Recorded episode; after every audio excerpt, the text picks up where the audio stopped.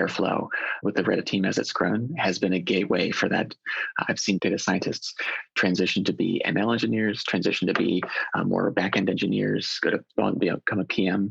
And in many ways, I totally see that trend that you described happening because of those access patterns where they're You know, they're able to get more data at their fingertips to build more powerful models. So they lean a little bit more that way. They're able to build more E T Ls and, you know, report and visualize more trends and more behaviors. They lean a little bit more towards the P M side. So you're totally on the money in there, where it's you, you can sort of change uh, even people's career trajectories by giving them more visibility and access. Hi there, and welcome to this week's episode of the Airflow podcast, brought to you by Astronomer. This week, we met up with Ben Wisegarver, a staff data scientist at Reddit who runs their data warehousing and data engineering functions.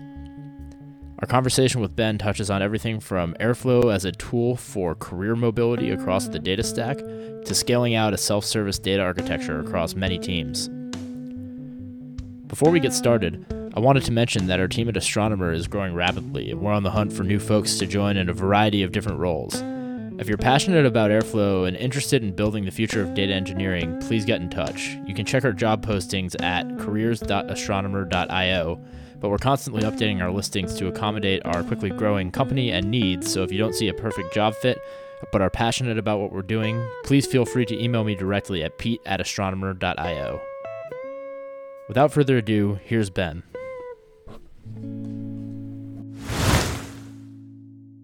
Ben, welcome to the podcast. We're very excited to have you and hear about what you're working on over at Reddit. For starters, can you tell us a little bit about yourself, your background, and what you're currently working on? My name is Ben Wisegarver. Right now, I, I manage the data engineering and data warehousing teams at Reddit. So this is what we call collectively data platforms. At a high level, these teams are responsible for owning the entire event collection and ingress systems for all of our consumer data. And we additionally own all the aggregation and transformation for canonical data sets and delivery so that we can power our data science and our product teams to make data-informed decisions and to have all the access to not only raw, but also aggregate and, and canonical data sets. I've been at Reddit for a little over three years now. I came from a data science background, specifically in gaming. So, you know, coming to Reddit with a much larger scale and much more user-centric focus was, was super exciting for me. A lot of the projects over the past couple of years that I've worked on at Reddit range from standing up our use of Airflow, and, and that is an aggregation tool and sort of reporting infrastructure. I helped a lot with our experimentation platform and getting that launched across all of our engineering pods and, and product pods. And now I'm helping out, as I mentioned, with engineering and, and warehouse teams to really make that repeatable and defined service for any team at Reddit using data or getting access to data. What team specifically do you work on at Reddit, and what is that team's purpose in the broader context of the organization? The two teams I work on right now, data engineering, I basically ingest all client events uh, for, we call them consumer events. And what that means is for our native apps kit teams, for our product teams such as growth and, and S E O, and we have moderation teams. All of them have their own engineers that generate raw client events that they use to inform decisions, to make reporting decisions, and also to understand new user behaviors and, and trends that are occurring on the site. The data engineering team is responsible for owning and building the event pipeline that collects all of those client events. So that, as you imagine, there's a ton of volume coming in from all of our different clients, from you know iOS and browser and AMP and whatnot. Part of the big challenge there is making that endpoint accessible and scalable for all these teams to use successfully. And another big part of the deliverable there is making those events accessible to downstream partners. One of the big downstream partners for data engineering is the second team I work with, Data Warehouse. So they're going to be responsible for transforming, aggregating, and really understanding a lot of that raw data to make it more usable, more discoverable, and more documented for any number of our data users and data customers. Beyond that, it goes down to serve our data science pods, which would be embedded in all those product teams I mentioned, our S E O and growth and moderation teams. So the whole pipeline of raw events to aggregate data or reporting data that's used at the company, the first two big stages are owned by the teams that I work with. So it really begins at the, the raw event collection down through the aggregation and delivery of data. And then it opens up to all the product teams in a variety of ways that they use that, from model creation, reporting, predictive analyses, user segmentation or cohorting, and also just basic counting, making sure we have no anomalous behavior in terms of votes or comments or, or users. never underestimate the complexity of basic counting. Yeah. What are the right. two hardest things in engineering are counting and naming services. Right. Totally true at Reddit. Totally yeah. true. It sounds like a website operating at Reddit scale with all the different things that you have to support from your users, your backend services, and so on. You all must use like a ton of tools through your data stack. Before diving into Airflow in particular, can you just paint a picture of some of the tools that you're using for different layers of ingest, compute, database, et cetera? At a high level for the data platform teams, there's a few standouts. First is we do have a lot of homegrown tools, our entire event collector, and some of the processes that are transforming or removing P I I data from those raw events uh, are all homebrew solutions. So we build them in-house, and, and those are the, the endpoints that we use to receive all those raw client events. From there, we treat right now uh, BigQuery as our main warehouse. So we stream all of those events to BigQuery, and that's where we access it from those data science and data warehouse teams. I guess technically it streams into G C P, and then we write it into BigQuery. From there, we go into many tools. It sort of leaves the data platform space and enters you know, data science and product areas. A lot of the usual suspects. We're a Python-based shop, so you know Jupyter is a big thing. We use Mode for basic reporting. We've used other B I tools in the past. CoLab, Papermill are some of the ways that we use and make Jupyter more powerful or notebooks more powerful from a data science perspective. If you look back to the event collector pipeline and how we process raw events, another big tech we use is Kafka. We stream all these events in real time with uh, what we call you know, our, our Kafka pipeline. And that actually gets split out into a pretty wide decision tree of, of streaming services, uh, depending on how customers need access to real-time events. In many cases, BigQuery and our data warehouse is a perfect solution for getting access and further aggregating data and transforming it into a useful service. Other times, certain teams need more immediate access to those raw events, and it'll fall into a decision tree of coming out of a Kafka topic is K S Q L or a Flink consumer or Python consumer built on our stack a more appropriate solution. Uh, from a consumer side of things, those are some of the big techs, some of the big technologies that we use to not only deliver those events in real time, aggregate them, and then ship them off to, to data science. And I know you said we put a pause on Airflow for a minute, but that would be the next big technology we use for anything that lands in BigQuery. We use Airflow to actually govern the egress of, of data for out of Air, out of BigQuery into any of the other product services, whether that's uh, reports, their own databases, or some of the downstream services that are using that data to modify the, the user's experience. I think one thing that you said is pretty fascinating to me there. You know, you use a bunch of homegrown tools along with a bunch of standard open source solutions. For a company facing such scale challenges as yourselves, how do you really walk the line between trying to adopt something that's maybe a little more standard, but isn't exactly a perfect fit versus something that's a little more white glove fit, but might not be the most uh, standard thing in the world? That's a great question. And to be honest, Reddit has to make that decision, not with every service that we launch uh, from a data perspective, but with many of them. And that's not unique to the data platform teams, but also to our machine learning teams, our search teams, our growth, and our push notification services. They all have had to make this decision. I would say the most frequent path that we hit is, for a little bit of background, you know, Reddit has an absurdly large user base. We're ingesting you know, petabytes of information every day, and the company is still not that big. Um, so we're growing, but we're under a thousand employees, and the ratio of you know engineer to data that that engineer is responsible for is massive. So one of the biggest decision points in what service we use, when do we do something in-house, when do we pick open source versus a third-party solution, often comes down to almost a budget and a time management decision, where we can look at the team structure, the bandwidth we have with our current staff, and sometimes uh, something is a high priority enough where we can invest our existing resources and say, we are going to build this from the ground up. We're going to make it perfect for Reddit and our use cases because it's going to be a three to five to ten year solution. So that's an investment that's easy to fight for internally. Other times, as you alluded to, you know, working in this area or this tech space, things change really quickly.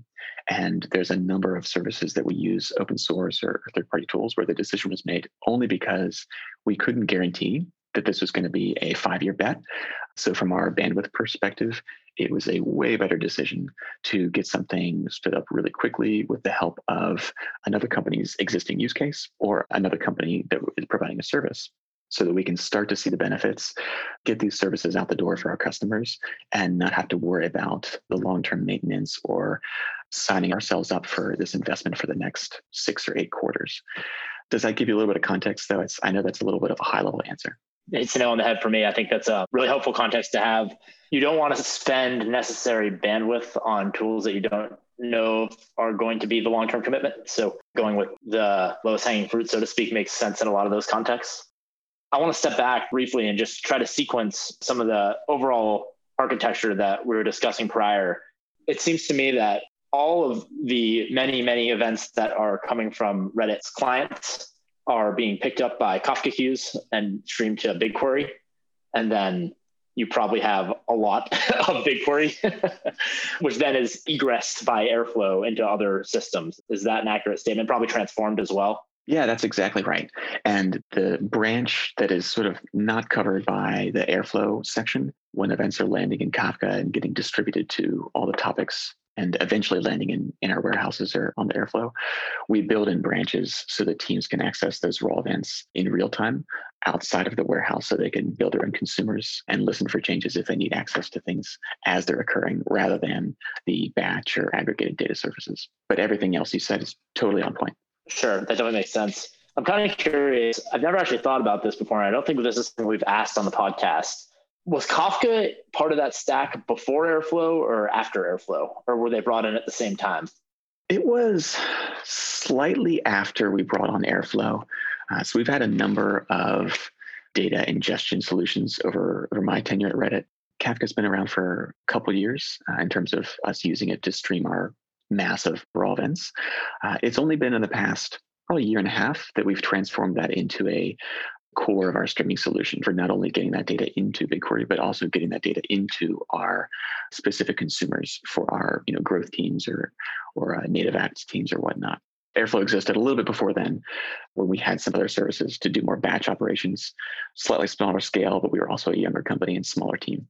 When did Airflow come into the picture, and what problem was it designed to solve? And the Yeah, Airflow came to the picture right before I joined the company. So this would be mid or you know spring of twenty seventeen. It's a, it's a pretty interesting story. Our first Airflow instance was actually the result of a hackathon, where we we have a quarterly hack week where engineers can pick projects that they're interested in, and and we'll you know move the company forward. Uh, it can be weak spots, it could be blind spots or whatnot. The original goal was to give our you know very small and growing data science team the ability to automate and schedule a lot of their most frequent queries, uh, most frequent reporting tasks. At the time, we were using another company that was doing some of that aggregation for us, but it was, you know, it came to like a hive where you have to schedule a bunch of these parallel jobs and, and they have to output somewhere. It was a pretty messy to maintain and manage with such a small team.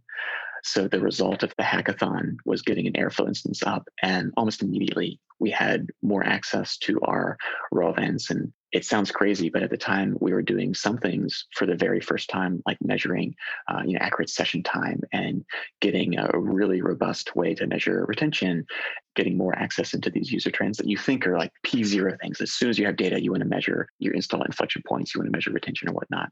And it was, that's why it's interesting. It wasn't really until we stood up Airflow and gave the data science teams access into that scheduling and automation aspects of the tool that we started to see some of those things get defined at the company level.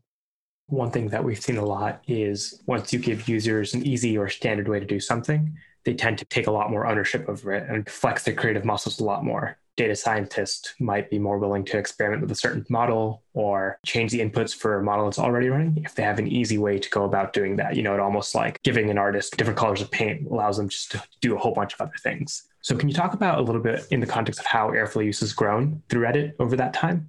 What we find a lot of times is data engineering is never complete. You know, you do your first set of workloads or something, and then what that actually ends up making is more work for the data engineers, because now there's kind of deeper insights to be had, and it's a snowball effect. Given all of the different things you're dealing with, how organic was that process at Reddit? I'll walk through that. I wanted to address the one thing you said real quick around giving artists more tools or giving more access to data. I love that point. I just wanted to share specifically Airflow with the Reddit team as it's grown has been a gateway for that. I've seen data scientists transition to be M L engineers, transition to be uh, more backend engineers, go to become a P M. And in many ways, I totally see that trend that you described happening because of those access patterns where they're You know, they're able to get more data at their fingertips to build more powerful models. So they lean a little bit more that way. They're able to build more E T Ls and, you know, report and visualize more trends and more behaviors. They lean a little bit more towards the P M side. So you're totally on the money in there, where it's you, you can sort of change uh, even people's career trajectories by giving them more visibility and access. I love that point. It's a, it's a really good thing to brag about for what it looks like when you introduce a great tool for a company. As far as adoption, getting back to that question, I would describe the Airflow adoption of the company tied to two main buckets of changes, I guess. One would be in the, in the beginning, you know, I mentioned it came out of a hackathon, where it was, you know, one person spinning up an instance and connecting it to all of our data stores and, and getting things operational for the first time. And the first bin of that adoption was really people like that. A few data scientists, uh, a few engineers, myself for a long time, just got really invested in promoting Airflow as an E T L construction tool, Airflow as a modeling feature building tool, Airflow as a way to check for anomalies and get those reports in P M's and directors' hands. And it was those efforts uh, that were ad hoc and, and almost individual that powered adoption for quite some time, where, you know, we'd learn a new ability, we'd learn a new pattern that worked for the team. We'd see things that stick, we'd see things that wouldn't. And it was super self-driven, but also at the same time, really helpful, because we had our customers and the wins, like the spaghetti that did stick to the wall. It was like people could react to that really quickly because they were driving the progress themselves. The second change that I think was the biggest driver of adoption, seeing teams hook up the exhaust of Airflow, like the, the output of these E T Ls and, and new data services, to other downstream services that were visible on the product. A specific example would be our push notification strategy and our content recommendation features. Right now, we have examples in both of those bins that are powered by Airflow, where we can use raw client events landing in BigQuery. We can transform and migrate that data anywhere within the Reddit ecosystem. And because it's living in Airflow and is super lightweight, it's pretty scalable. It's really iterable, and we can move quickly and, and fastly. The first services like that that were stood up were almost proof points to teams. And it showed them that, oh my gosh, like that's like a light bulb moment, where we can take this data that was previously used only for reporting and, and almost inaccessible from a consumption perspective, and we can transform it into valuable data that we can shape a user session with. We can make better content recommendations. We can make a user's sessions safer. We can identify threats or harmful behavior, even without consuming data from a certain real-time data stream or whatnot. The combination of those two things, those, those individuals that were really driving the conversation and those services that were consuming the exhaust of whatever you build up in Airflow, were the two biggest drivers.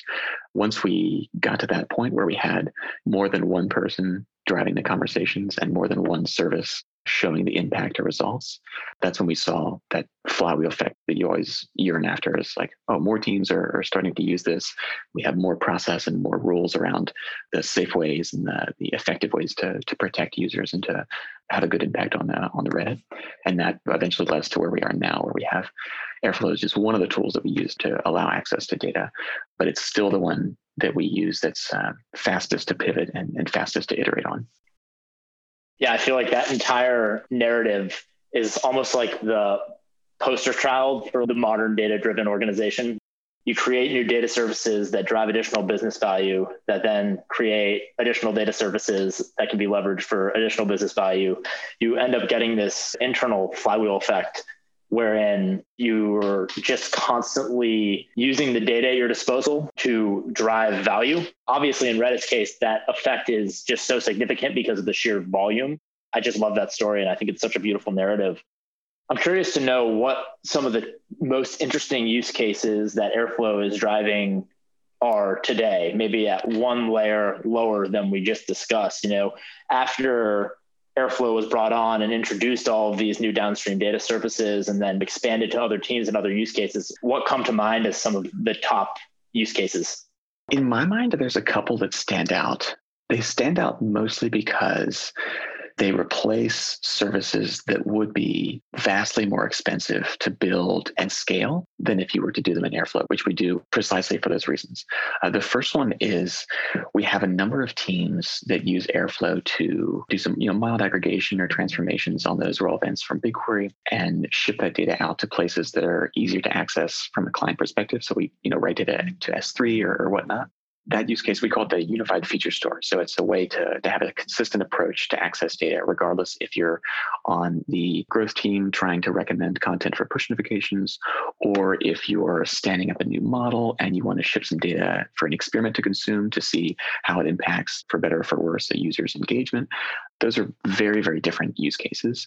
Both of them can use this, you know, the, the unified feature store, as we as we call it internally, to get really, really easy access data or accessible data from BigQuery, quickly write it out to S three. And then the engineering teams, they don't have to build a huge consumer. They don't have to worry about data latency or data quality because it's already coming from the warehouse. All they have to do is read some stuff from S three. And that makes it so fast and honestly so cheap to build, as opposed to like a streaming consumer or, you know, another armada of, of A W S instances that a team needs to maintain and deploy. And we've seen dozens of features from big to small, from experiments where we ship, you know, slightly tune a feature, slightly change the U X a little bit, uh, onto content recommendation systems that are driven by this approach. That's the number one example, is using Airflow as a transformation plus migration tool to a more engineering-friendly surface. So you don't have to read straight from BigQuery. You don't have to listen to raw events or streaming events. You can just write your aggregate files to wherever your team currently reads from and get access to really, really powerful client data. If you extrapolate that to everything else that you can imagine, the data we're collecting from clients is when a user votes or comments or posts. A lot of that is publicly accessible when you just browse Reddit. But there's a whole other collection of signals that are super, super uh, impactful or important that you can imagine. Or, you know, a user spends a certain amount of time on a page, a user reacts to a, another comment, a user sees something for the first time or, or joins a subreddit for the first time. Those are all hugely valuable signals. And giving teams access to that data for their own feature engineering and, and sort of development, in a way that doesn't require them to communicate with the back end to request that information from like an A P I or something, makes it possible for them to move really, really quickly. The other example I have is Reddit has a couple of different data stores that complement the raw event stream we use. So we've talked a lot about these raw events, these streaming events coming from our clients. It's, you know, when a post comes in, when a comment occurs, when a user subscribes to a subreddit or whatnot, um, really, really valuable and important type of data that we collect. Uh, the other is uh, more of like a state or a static-based information. As you imagine, you know, Reddit is driven by Postgres and Cassandra and, and other data stores that are uh, actually used to power the site. We use Airflow to actually transform and bring that data into our unified BigQuery store so that data science and M L and, and search teams don't have to rely on our production databases to get some of this information. For a lot of companies, you'll probably see the same trend. For Reddit, it's a really, really important function of how the company works, mostly because of the fact that Reddit's been around for, you know, fifteen plus years. We don't have the like the event collector and the ingestion pipeline that we have now. Didn't exist in twenty ten or twenty twelve or, or whatnot. So having access from a data science perspective to some of these state or, or static attributes brings in a whole other realm of possibilities for model creation, for user understanding, for opportunity sourcing, things like that. So that's a, probably my second favorite use of Airflow is we can use that as, again, a really lightweight and, and for lack of a better word, easy way to migrate that large database state data into a more accessible service, which is BigQuery, where you can then gain the efficiency and the power and the scalability that G C P services provide. So it becomes a non-issue for data scientists to parse petabytes of information at a time to understand a new emerging trend or look up the, you know, all-time history of a user's interests or whatnot. And related to the first, outsourcing or shipping that data to our customers' own services, that can be paired with the client streaming data to make some really, really powerful tools to really make Reddit a fun place and a safe place for any user, regardless if you're going to get news or if you're checking sports scores or just looking at cats or whatever you want to do. One thing you mentioned there that was really interesting was this notion of accessing your data from the surface of your choice. If you think about like E T L and how it works into greater data workflows, right? It's usually E T L, T L, T L, then three more T's and six more L's. And then after all of that, it's something where it ends up getting used. It sounds like what you're saying is Airflow lets users pick their surface a little more, such that when they go to read something for an actual use case, it's just a transform, or it's just one or two layers of E T L. It's not this long, giant thing that has to read from a production database or something. That's totally on point. There's a, as you might imagine, tons of benefits come from making teams or enabling teams to work in the, the ecosystem that they already do, or making that an easier way to work with. The model or the path to production that we try to promote, or in some cases even enforce, that pairs with Airflow really nicely is, yeah, to your point, building that E T L, T L, T L, T L is most cases way easier than standing up a new A P I or getting access to a production surface. Mm-hmm. And giving teams the safety and ability to do that in Airflow, even if it's a temporary solution or um, a gamble, makes them able to pivot and work really, really quickly on a hunch or on you know, one experiment result where they can say, these things look really interesting.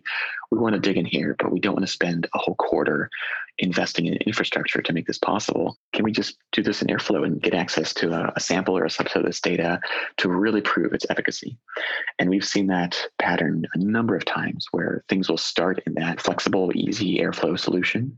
Teams really see the value, in some cases almost immediately, and then being a smaller or maybe like a understaffed in proportion to our, our user base company, it becomes then way easier for those organizations to go to their directors and their V Ps and say like, oh, we proved the value here. Now I can one hundred percent tell you that it's worth investing, or it's worth making this a fully fledged production system. From a data perspective, it makes the conversations more powerful and more accessible. From a strict engineering perspective, it often opens doors that would be really, really heavy to move without strict finance or tech approval. That's a side benefit that, from my perspective, I see a lot. We've talked a lot about signals and how you're able to actually drive signal with Airflow. I'm curious to know, both for myself and for folks who maybe are less familiar with the Reddit model, what type of things do you use those signals to drive aside from just further user engagement? And what is that case you can make when you say, this is driving X signal, and that is why you should care about it? Like, what does that conversation look like when it comes down to it? From the Reddit perspective, to give you more context on the trade-offs we're making, the, the decisions we're, we're leaning into, when you look at Reddit, there's several ways that we approach making the site what we want to make it. You know, fun, engaging, safe, all those things. There's the, the strict users, people coming to Reddit for the first time, our hardcore subscribers and, and users that are on Reddit every day and, and making it great. They're generating content, they're having conversations. There's another audience of the moderators that are protecting users. They're creating new communities. They're enforcing rules and creating rules to make it possible to have subreddits dedicated only to baseball or only to cats surfing or, or whatever niche you want to make. And then there's the background conversations around how we make our feeds relevant, how we make our feeds and communities safe, and how we really keep Reddit in the zone that is scalable. So if we were to just remove a lot of the boundaries between how users engage in the site, you could hurt a lot of communities, especially those that are a little bit more sensitive. Part of what makes Reddit great, in my opinion, is that being somewhat anonymous, it's really possible to find support communities, communities that talk about more sensitive or difficult conversations. And there are countless examples where the Reddit communities and, and Reddit users have helped other Reddit users get tough answers, get through difficult times, especially during this year. You know, twenty twenty's had a ton of unique issues. And that third bin sort of fits into that section of, we want to make data that's useful for those safety questions, those tough questions, those difficult conversations, accessible to teams to make sure that those conversations stay tough, stay difficult, stay relevant. If we just dig into those three bins a little bit, the first one, just the user perspective, that one, as you might imagine, is really similar to what other platforms are doing, where we want to understand user behavior. We want to surface the signals that are relevant so that we can recommend the right content. We can identify behavior that's threatening to make Reddit fun or to make Reddit safe for that user, and also potentially to find them, you know, the community that they're looking for, the friends or the other Reddit users that they might have good conversations with. And that's exactly what you'd see. The output of that is when you go to the popular feed and you just go to the Reddit homepage, you're seeing the output of our learnings there. And the experiments that are data-driven, where we're looking to find the signals that make popular great for everyone, and in some cases, the average Redditor. The second bin is, you know, for our moderators and the people that are really powering the site in, in many ways. We always make an effort to invest in tooling and in services that, that make it easy and possible to moderate Reddit in ways that are more scalable, more, more safe, and more engaging. If we didn't have moderation or if we didn't have moderator tools, you know, Reddit wouldn't be what it is today. So in the same way that we want to tune our feeds and our features and the apps to a new Redditor just as much as a longtime core user, we want to do the same thing for our, our moderator populations and make sure that they have the tools necessary to keep their communities active and safe. We want to use those data to drive signals and inform decisions to identify blind spots of like what's causing our moderators pain or friction. And we also want to give them the proper aggregates or signals that makes it possible for them to do this analysis and understanding on their own. One signal that we use Airflow to generate is traffic stats and moderation aggregate stats that we ship out to communities and moderators so they can understand, how is my community growing? How is my user base changing or evolving over time? And those are things that we weren't doing several years ago. And they've been extremely helpful to our moderators because they just get more visibility into what's happening on Reddit, specifically to their, you know, loved communities and the communities they support, which makes it possible for them to not only moderate better, but enjoy it more. The last bin of the difficult conversation and the safety topics, that one is probably the most important from the data and the sanctity of data perspective. It's also the one that we invest mostly in what we talked about earlier in getting that prototype to production process going, where it's, we want to be ahead of any threat that we see on Reddit, any bad behavior or any risky behavior. And in many cases, we use Airflow and the signals that we generate from a data science perspective and a products perspective to help teams understand, what do we need to focus on next to avoid bad behavior from thriving on Reddit, or what do we need to understand in terms of signal generation and model generation or content recommendation to make sure we avoid those potentially risky behaviors from ever occurring. The way all those pieces play together, everything from how you ingest that through kind of how that gets computed and ultimately shipped out to users. I feel like that's a never-ending conversation around just making sure that uh, each piece of that is optimized, because I'm sure you could change your full-time job to optimizing any specific piece of that a few times over. Oh, yeah. Um, shifting gears a little bit, I'd love to kind of talk a little bit more on the infra side. Like, how are you all running Airflow in a ways that you are supporting all these use cases and all these business-critical and community-critical processes that Airflow is kind of the general orchestrator around? We have a number of teams running Airflow right now. So it, it started as a one person doing one instance. As you might expect, it's snowballed into consumer teams using it. All of Data Platform is owning a number of different services. Uh, our ads engineering team has the Airflow instances to run some of their tools. As you might expect, there's a little bit of deviation in terms of how teams are using it. From the Data Platform perspective, which is the teams that I work or support, there's a pretty standard way of working. And in the beginning, we had, you know, manually curated instances, and people would have to S S H into their A W S box and stand things up and check on the schedule or whatnot. Nowadays, we have a significantly better setup where we essentially have the instances provisioned in Terraform. So anybody on data engineering can request or can spin up a new cloud box to run an, an Airflow instance on. And that way we can provision whatever memory or security protocol we need to make sure that we can create them almost instantly, where it's, if we need to clone a box, if there's an issue with one and we need to spin up a new instance to replicate what's currently on that, we can do that with just some Terraform changes, which is awesome. On top of that, which gives us the V Ms provisioned, uh, we use uh, Vault and Puppet to control safety permissions and access, where and the Puppet controls the packages and libraries that are actually served on the box. So uh, depending on the instance, some of the more data engineering or infra E boxes might have only a few packages where they're doing some Airflow task sensors, they're doing some Python checks, and then they're doing a whole bunch of BigQuery scans or sort of BigQuery operators, and that's about it. Looking at the data science side of the thing, they might have some bash operators, a lot more Python, some NumPy or Jupyter doing some processing in RAM or whatnot. Those often take a little bit more setup, which we do in Puppet. On from there, we still live in a world where the staging versus the prod is a little bit of a burden, a little bit of a friction point for a couple reasons. You know, we can provision, we can deploy boxes very quickly. We can get them set up and get Airflow running. That includes actually updating Airflow, you know, same process there, which is awesome. And the part that I think will be the next chapter of our Airflow development will be making it so that teams can develop and deploy new D A Gs, new tasks, custom operators or whatnot, without the need to point to our production BigQuery environment. One difficult thing we struggle with is the way that Airflow typically goes. And we sort of alluded to this with the E T L, T L, T L, T Ls, is you start with your raw events and some output, and almost overnight, it seems like that transforms into you have tables that are dependent on tables that are shipping out to another warehouse that are pulling in from another team's database. And that's part of the power of Airflow, but it also creates a, a little bit of a tricky situation in terms of a staging conversation. After that setup of the instance, we basically work in a place where we have a lot of drone checks. We have a ton of pre-commit hooks and, and safety measures to help teams avoid issues or avoid them from shipping bad code.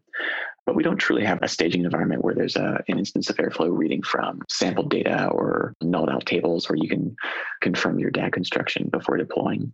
The phase right now with one of our teams is that they have a staging environment set up through Kubernetes. What that means is when you merge anything in Airflow, it'll go through all those drone and C L checks that I mentioned.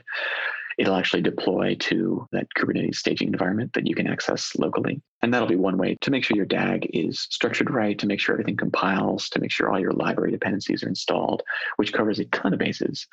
Still doesn't quite cover that use case of, I've got a new D A G with ten tiers of aggregation, and I have a customer at every tier that's going to siphon off data from mildly aggregated data to half-baked data to full-on aggregated daily reporting to a single row of value. Like, there's real use cases in that realm. We're still working on ways to deploy like a true staging solution. But right now, that setup I described covers a lot of the most likely to break issues. It's easy to replicate infrastructure. It's not so easy to replicate data, right? Yeah, it's it's a super interesting and but but also painful conversation, because it's the sad truth is that at Reddit scale, cost becomes a part of the conversation, where it's even just replicating a sample of our data and aggregate data is something that you have to consider with, you know, how long are we going to keep this around? Is it worth that in terms of monetary value to make staging a little bit easier, or just closing the hole on eight out of ten of those issues around deploy steps and C I checks? Is that all we need for now? We've talked to plenty of folks who are actively thinking through what that true end-to-end staging process should look like. And a couple of other companies that are working on that problem, but it's a very hard problem to solve, right? Because as Raj mentioned, it's not easy to replicate data. Even though it's easy to replicate infrastructure, it's not cheap. It's going to be very expensive to run entire end-to-end staging pipelines that spin up massive clusters to do some processing, right? Like, you can never really have that properly mirror production, or maybe you can, but it will cost you your entire budget. Yeah. To bring the conversation all the way back, it's counting. As soon as you start to sample and duplicate data simply for a staging purpose, you open the door for that Q A conversation of, like, now we have to have somebody on staff to make sure that everything in staging is always accurate enough to inform our production decision or to inform our go, no-go decisions.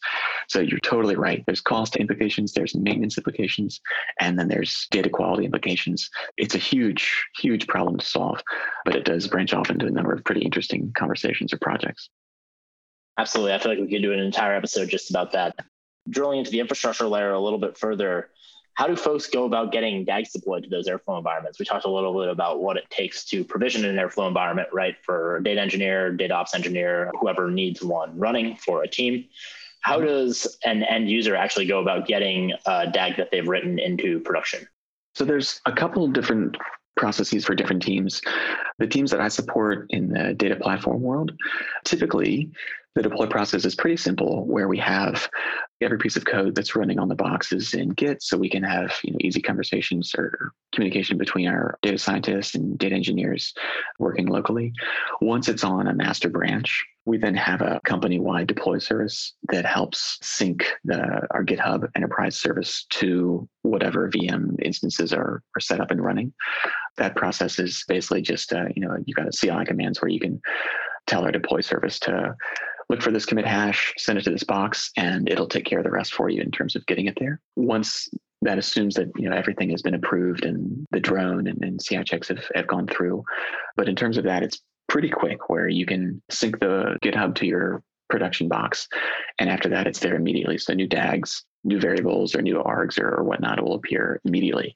We've removed almost all the use cases where data scientists or engineers are accessing the actual Airflow box, you know, via S S H or whatnot. And we now live in a, in a space where almost all the work from deploy to running and rescheduling or rerunning Airflow tasks is just with GitHub and the, the Airflow U I. You know, as you're kind of doing all this out, and it sounds like you're managing these multiple Airflow environments, are you leveraging any sort of tools in the backend to centrally manage everything using something like StatsD or Datadog around the monitoring piece of it? What does that piece of the pie look like? Right now, we don't monitor too much across the Airflow instances outside of the, the Terraform setup stages where we can make the deployments consistent and to make the instances look identical if we need them to, which is super helpful rather than manually repeating steps or whatnot. For all of the stats and monitoring and checking on how Airflow is running, the pattern that we've fallen into with most things up until now is to actually check on the exhaust of Airflow. So we point back to the data warehouse and use anomaly detection services or uh, alerting services to make sure that the results are as expected rather than checking that uh, on the box as they occur. Um, so it's a slightly different approach that a little bit more flexible in that we can, just like everything else at Reddit, we can surface those anomaly and alerting tools to any teams that need or ask for access there without tying into the Airflow conversation. But it does mean that we have to be a little cautious in the Airflow development cycle to make sure that if it's a new engineer or a new team or a new organization, they get the full picture of what happens to data from beginning to end, because Airflow represents just a piece of the chain as opposed to a full spectrum solution. That segues nicely into our final question of the day. What you'd like to see from Airflow that would help Reddit's use case and implementation? The thing that comes up most frequently is a side effect of the diversity of roles that are using Airflow. So we've got P Ms, we've got engineers, we've got data scientists, we've got managers, we've got a whole bunch of people accessing the Airflow U I for a number of things, checking on tasks, seeing what's was deployed and what's running, backfilling, uh, looking at the logs to understand where we have issues or where we might have issues, you know, in the short term. Out of that, a lot of the dead ends or, or in that context, feature requests are really for just more robust U I capabilities where, you know, the, the C L I in Airflow has a bunch of options for changing your scheduler logic, backfilling, setting priorities, doing all sorts of things that make it better for data science to use that without having to go into the D A G code and change and deploy things. Getting more power in the U I to tune those functions of Airflow, like in what order things run, what are the rules for provisioning slots and whatnot. Those are the things that teams ask for most often, because as you'd expect, getting the data or getting the D A G set up is really the first step. And building on that iteration conversation we touched on earlier, it's teams that want to move fast and want to iterate quickly or frequently. Going back to the deploy process and doing that in code is sometimes a little too slow or a little too painful. In my mind, being able to tune the D A G args and D A G priorities, scheduler behavior more in the U I so teams have easier access to that would be amazing. That'd be my top ask. The second piece that is frequently comes up, especially with data science teams, making Airflow more friendly or scalable for distributed processing or tasks. We, we have a lot of Spark, we've got a lot of Python, and as I mentioned, NumPy or Pandas and whatnot. And just like with some of the engineering solutions we described, the ability to get access to data and use it for an experiment or use it for a new feature to see what sticks and what doesn't is awesome. From a data science perspective, building new models, running new cohorts, or some building new segments is one thing that Airflow can help do very quickly. So you can transform that data and run a bunch of new model generators all at once. The problem is, is that right now, most of the boxes we use are going to run all that in memory of the Airflow box. So if you're trying to do process ten terabytes of user data to make some k-means clusters or whatnot, you either got to go through a whole bunch of careful aggregation and cleanup, or go through a whole bunch to make Airflow work in a distributed way to not try to bring out all that into like one data frame in, in RAM or, or something. There's not enough memory in the world for pandas, right? So. You know, it's it's true when you're doing a notebook locally. It's true when you're running Airflow code. And it's a constant request that we get from data science pods. Can we just be lazy and like throw a whole bunch of RAM at this problem? And sometimes the answer is yes. But in the Airflow conversation for scaling, like most of the time, you don't want it to be yes. It's funny because it's just one layer removed from the data that the data user doesn't want to think about. They just want like, hey, model run. They don't want to say model run with this or that or X or Y or have to track that. It's like a whole other axis of problems. That's like the data science headache and the infrastructure headache. So no one wants to think about that at all. This has been a great conversation. I loved hearing about kind of the whole data lifecycle that y'all are doing at Reddit, especially how Airflow plays into that. Is there any kind of last shout outs that you want to give in terms of if you're hiring or anything along those lines? We are hiring. Everything I spelled out today with the data pipeline and the ecosystem we're trying to build, we've seen all of this develop really organically. And it's been awesome to see certain individuals just stand up and drive these open source solutions and new tech for a company.